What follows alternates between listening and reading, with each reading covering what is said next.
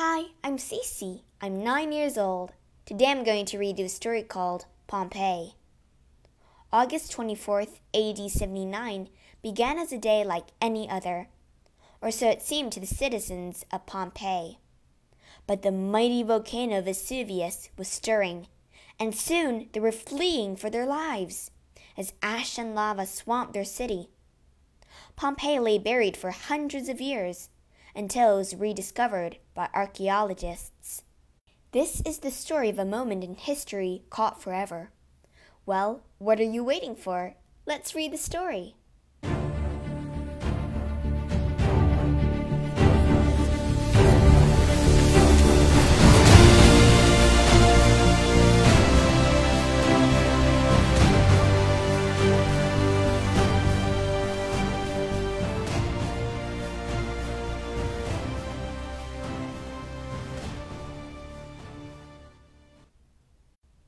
Chapter 1 A Warning February 5th, AD 79.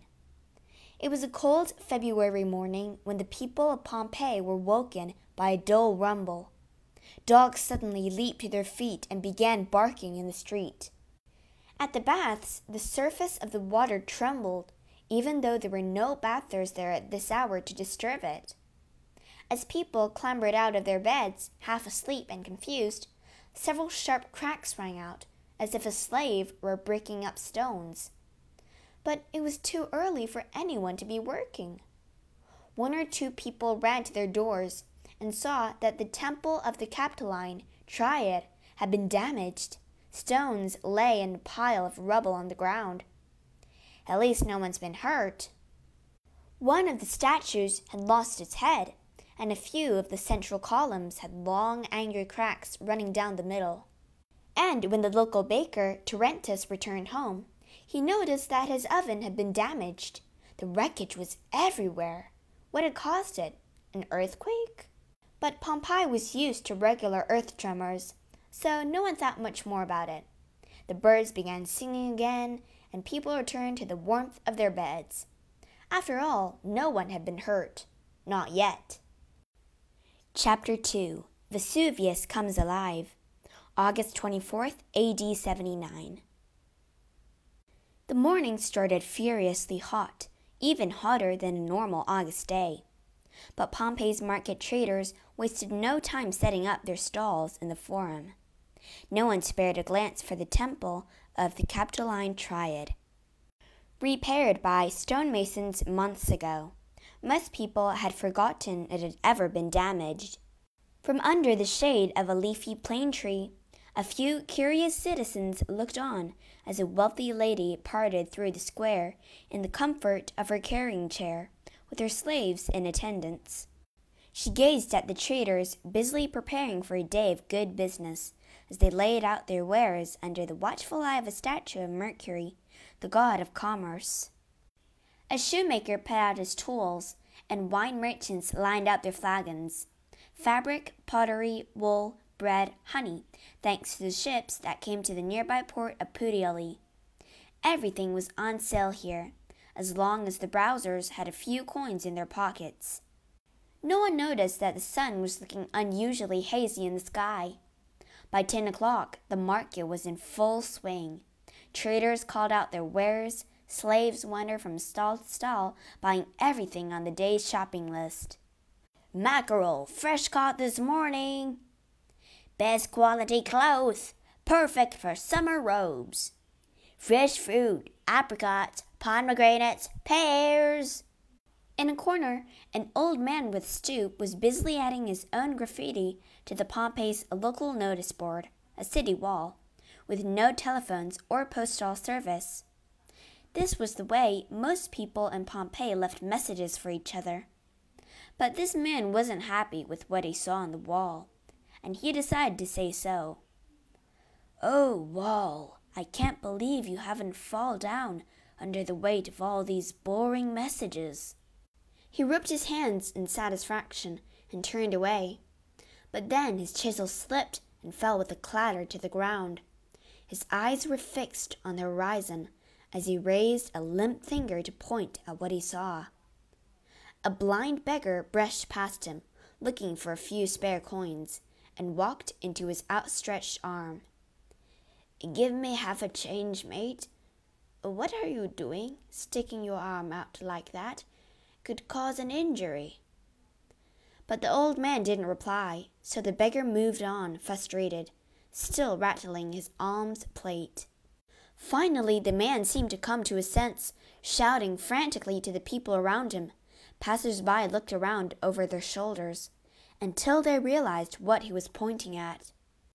Gasps and nervous laughs filled the air.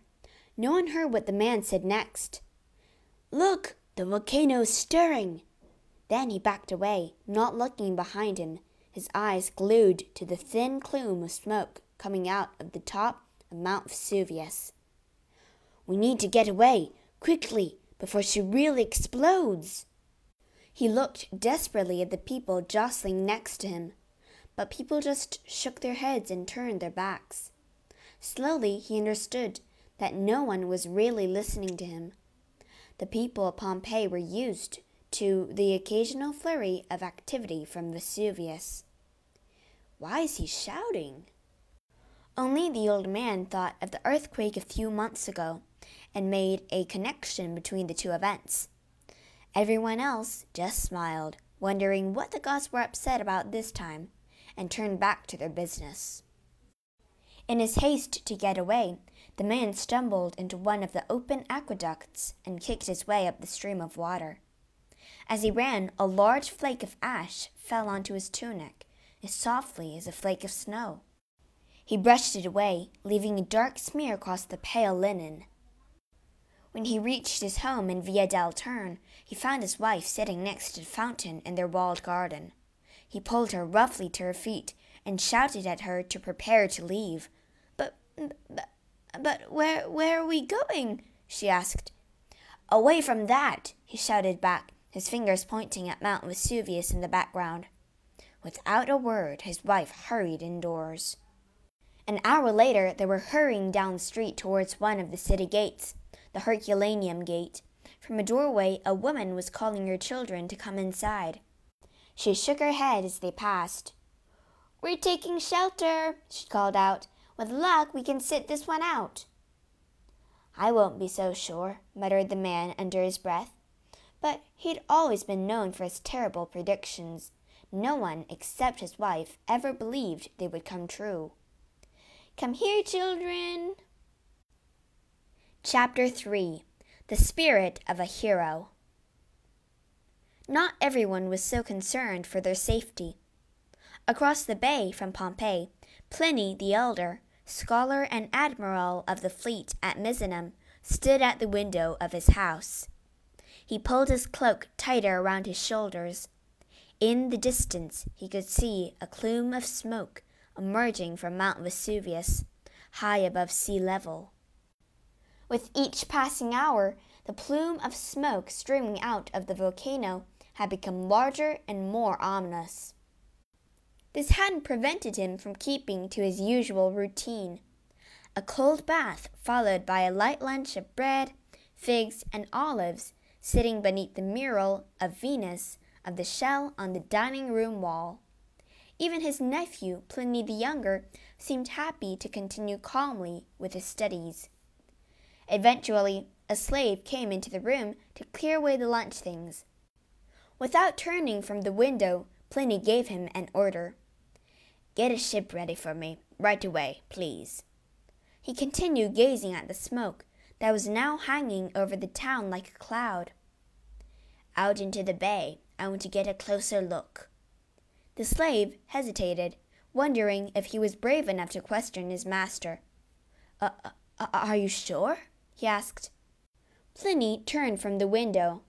With the light behind him, it was impossible for the slave to make out the expression on his master's face. He could not see the animated glint in the old man's eyes that indicated neither fear nor dread. Pliny only felt excitement. Of course, I'm sure. Pliny emerged from the house, followed by a small group. Suddenly, his sister ran out of the house and broke through the crowd to bar his way. Don't try to stop me, he said gently. No, no, this came for you, she panted, thrusting a rolled up papyrus message into his hand. Looking at his sister suspiciously, Pliny the elder unfurled the papyrus and carefully read its contents. Help! Send a boat for me! Can you see it? Vesuvius is exploding, and pumice stones are raining down on us. I need to get away. Your friend, Rectina. A change of plan, muttered Pliny, still studying the note. His sister let out a sigh of relief. Thank goodness you've come to your sense. I was so worried about you. But he ignored his sister and looked up at the captain who had been waiting patiently for his orders. Carry me to Rectina's house. Fortune befriends the brave. We'll set sail right away. Only Pliny could see the nervous twitch that had started up in the captain's eye. Where are we going? asked the captain. To Pompeii, of course. No one dared suggest to Pliny abandon his plan. No one wanted to look like a coward. It was time for action. Led by Pliny the Elder, a group of men walked purposefully towards the jetty, where the ships were waiting to take them right into the shadow of Vesuvius. As they climbed aboard, trying not to look down at the water below them, only a few of the men noticed the unusually choppy sea. Pliny the younger and his mother stood at the edge of the jetty, holding on to each other and waving as Pliny the elder set sail towards danger. They did not know that they would never see him again. Chapter 4 Panic Under Vesuvius At six o'clock in the evening, Pliny arrived at the house of his old friend, Pomponianus. This was a good place to rest before sailing on to help Rectina and any others to escape. As he settled down for a good night's sleep, the foundations of the house shook badly Outside, pumice stones fell on the heads of anyone who dared step out for a better look. Don't panic, Pliny reassured Pomponianus. If you must go outside, tie a pillow on your head with a napkin. Are you sure we shouldn't go and get Rectina right away? asked his friend uncertainly, as he watched the leaping flames of fire light up the night sky at several points on Mount Vesuvius. The day was drawing to a close, but none of the heat had waned. I need to rest first, explained Pliny as he shut his bedroom door. Pomponianus turned away from the door and bit his lip anxiously, wondering whether or not to risk running out to give the pigs a last feed for the day. Neither of them knew how much panic was brewing among the twenty thousand people who lived in the city only a few miles away. As midnight approached, People poured through the gates of Pompeii. The heat was applying, and people wandered around with cuts and bruises on their faces from the falling pumice stones. Ash lay like a soft carpet over everything. It was difficult to do anything without becoming smeared in black soot. Cracks were appearing in the corners of buildings as the ground shook. Run! Run! As fast as you can!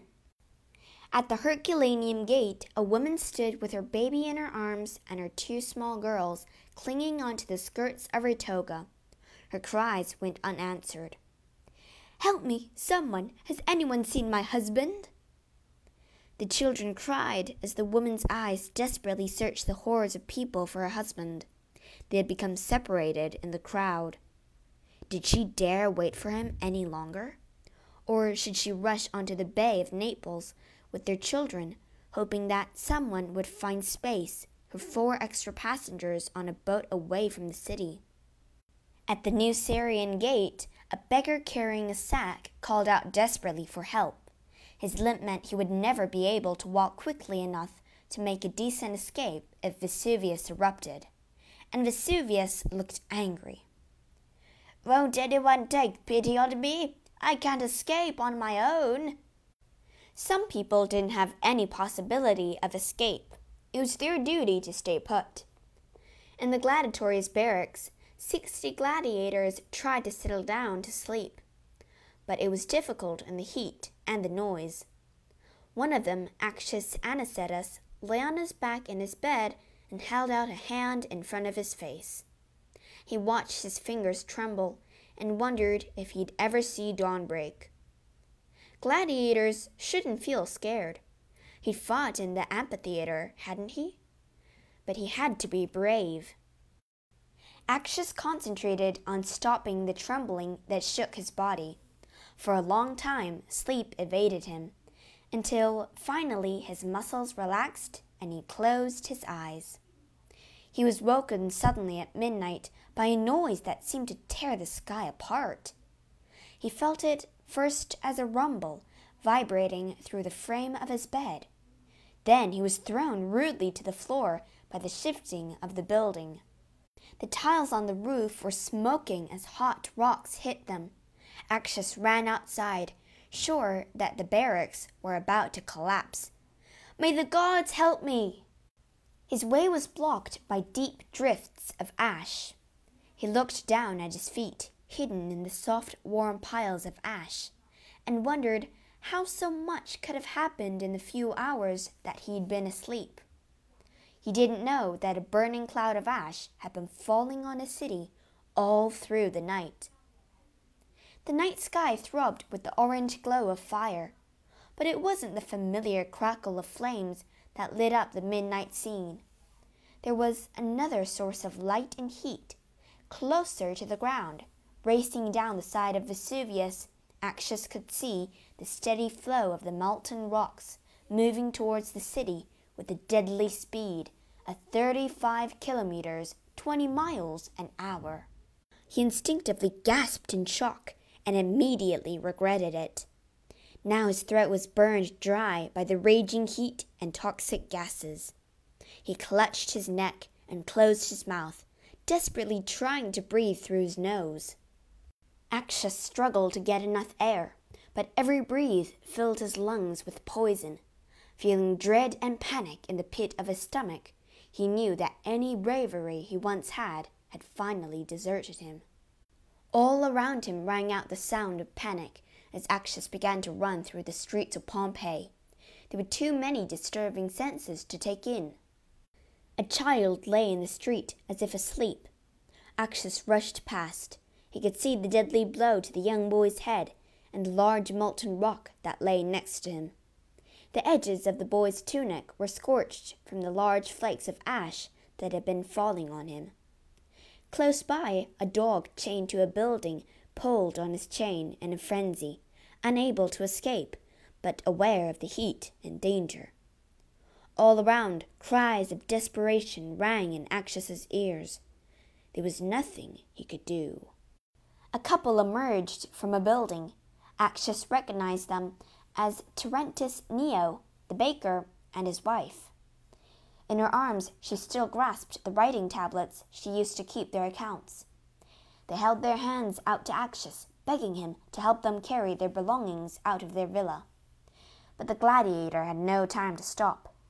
Get to the coast, he shouted as he pushed past, pulling himself free of the grasp of their fingers at his cloak. It's your only hope. Drop everything and run. Then, with a small nod, they joined the rush of the people, all heading for the same place the Marine Gate. As they crowded around the bay, a few even fell into the water as the crowd surged behind them. Slaves, gentlemen, farmers, traders, scholars, gladiators, everyone was thrown together in the panic to escape. But escape to where? Desperately, people began to throw themselves into the water, hoping it might save them from the heat. But how could they breathe in the thick smoke? Out in the bay, Actius could just make out Pliny the elder at the helm of a ship. Everyone in Pompeii knew and recognized Pliny, the admiral of the fleet. He had several evacuees aboard ship with him. They were in a state of panic, pointing in the direction of the city and screaming and shouting. The ship was slowly turning around, away from Vesuvius. Actius prayed to the gods that Pliny and his crew would escape the devastation. Then Actius looked behind him towards where the people were pointing, at the city of Pompeii, the city that he had loved and been proud of. He saw that the buildings were being submerged in ash and torrents of mud. Soon the rivers of mud and deadly piles of ash would reach him too. Actius opened his mouth and took in a deep breath of air. It felt as though his lungs were burning, and the pain was almost unbearable. Bracing himself, he took another deep breath and saw Pompeii turning blurry as his vision began to fail him. Another gulp of air made him sink to his knees. It was with a sigh of relief that he softly collapsed on the ground. Chapter 5 1860 A City Rediscovered. For centuries after the disaster, Pompeii lay buried and forgotten, hidden under layers of dust, dirt, and rubble. Occasionally, a farmer digging his field would turn up a small fragment of mosaic or sculpture or piece of bronze, but nothing more. Then, in 1748, whispers began to spread that the ruins of some very ancient houses had been dug up by local workmen. Word soon reached the ears of the King and Queen of Naples. Intrigued, they ordered excavations to begin. Over the next hundred years, all sorts of treasures were discovered, and entire buildings began to rise from the ashes. Pompeii became famous as a popular tourist hotspot. Everyone flocked to see the site, not just scholars and archaeologists, but rich young Europeans touring Italy to put the finishing touches to their education. The excavations were often chaotic and slow. Some excavators made detailed drawings and studies of what they found, but others just grabbed what they could for their private collections. But all that was soon to change. One morning in 1860, the voice of a workman rang out excitedly. He'd spent hours on his knees, sifting carefully through layers of debris under the instruction of the inspiring new director of excavations, Giuseppe Fiorelli. Director, over here! Giuseppe Fiorelli was young, dedicated, and ambitious. The Italian king, Victor Emmanuel II, knew he had found the right man for the job. For too long, this forgotten city had been plundered by admirers wanting to take away their very own piece of history. It was time to show Pompeii the respect it deserved. With over 500 workmen at his disposal, Fiorelli was determined to do just that. He walked over for a closer look, pushing his Panama hat further back on his head. They peered at a small hole in the earth that indicated another cavity containing who knew what. Fiorelli nodded and clapped his hand on the workman's shoulder. See, there's definitely something here. Well done, Luigi. Mix up some plaster right away. You know what to do. Fiorelli walked towards the top of a small hillock to assess the day's work and to admire the slowly emerging city. He leaned against an olive tree and watched as a line of men with wicker baskets on their backs carried rubble away from the site. Others stood on wooden scaffolding as they removed the debris that had submerged the houses of Pompeii. They worked from the roof down so as not to disturb any relics. On one of the far houses, a wall painting had been slowly appearing over the past few days, and Fiorelli felt a flush of excitement.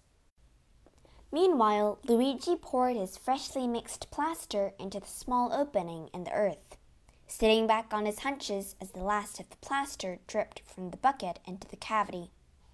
It would take some time to set, so he stood up and stretched his aching limbs. He might only have been a humble workman, but Luigi was almost as excited as Fiorelli. After all, he'd seen what had already been discovered using this brand new technique. He didn't like to say it out loud, but Luigi thought Fiorelli was a genius. As the excavation had continued, everyone commented on the cavities that kept emerging and then collapsing as the workmen sifted through the ash of that long ago eruption. It soon became clear that these holes contained the shapes of long disintegrated bodies captured by the volcanic ash. Fiorelli was determined to recapture them, So he'd invented a technique of pouring plaster into the cavity through a small hole. When the plaster set inside the cavity, it could be dug out. In this way, they had already recovered the contorted body of a dog, a girl covering her face with a tunic, and a man trying to climb out of a window. The detail was incredible, down to the pattern of a fabric or individual hairs on a person's head. They were a part of history that had been frozen forever. Which new character would emerge this time? Luigi slung his bucket over his shoulder and walked towards the tent where a simple lunch was waiting. The next day, Fiorelli and Luigi met at the same spot and peered at the ground. It's said, I'm sure, said Luigi. Let's start then, agreed Fiorelli. The two of them knelt on the ground and started to clean away the ash and earth around their new plaster cast. It was slow and dirty work, but they knew it would be worth it. By mid morning, the details of this new personality were emerging. It's a gladiator. We've not had many of them, said Fiorelli. Look, you can tell from the dagger he's holding. Only men trained in the Capuan schools were allowed to use them. As they continued digging, they could see that their gladiator had died with his knees flexed and forearms raised. Fiorelli pointed at the gladiator's clenched fists. It's typical. Look at the way he holds his body in death. What do you mean? It's the muscles. They contract in extremely high temperatures. Any body retrieved from a burning building, even today, will look the same. Do you think he suffered? asked Luigi. Fiorelli tipped his head to one side as he looked at the body. He probably suffocated, so he would have been unconscious by the time the ash and molten rocks got him. Still, it's a grim death, murmured Luigi, as the two of them stood up again. But what a place in history, immortally. I'm sure Gladiator would have liked that. The two men bowed their heads as they surveyed the shape of a man who had walked the streets of Pompeii. So many hundreds of years before them, this was a gladiator who had slept in a barracks, fought at the games of Apollo, and bathed in the Temple of Baths. To be a citizen of Pompeii, said Fiorelli quietly, that was something to be really proud of. The two men walked away in the fading light. The sea leapt gently in the bay, and the leaves of the trees rustled gently in the breeze. All was calm as the workmen downed their tools and set off for home. In the distance, Mount Vesuvius watched over the sense as another day drew to a close. It had been another day in the life of Pompeii, a city that would never die. Archaeologists have been hard at work at Pompeii ever since Fiorelli's time, and every year thousands of visitors flocked to see the treasures they had discovered.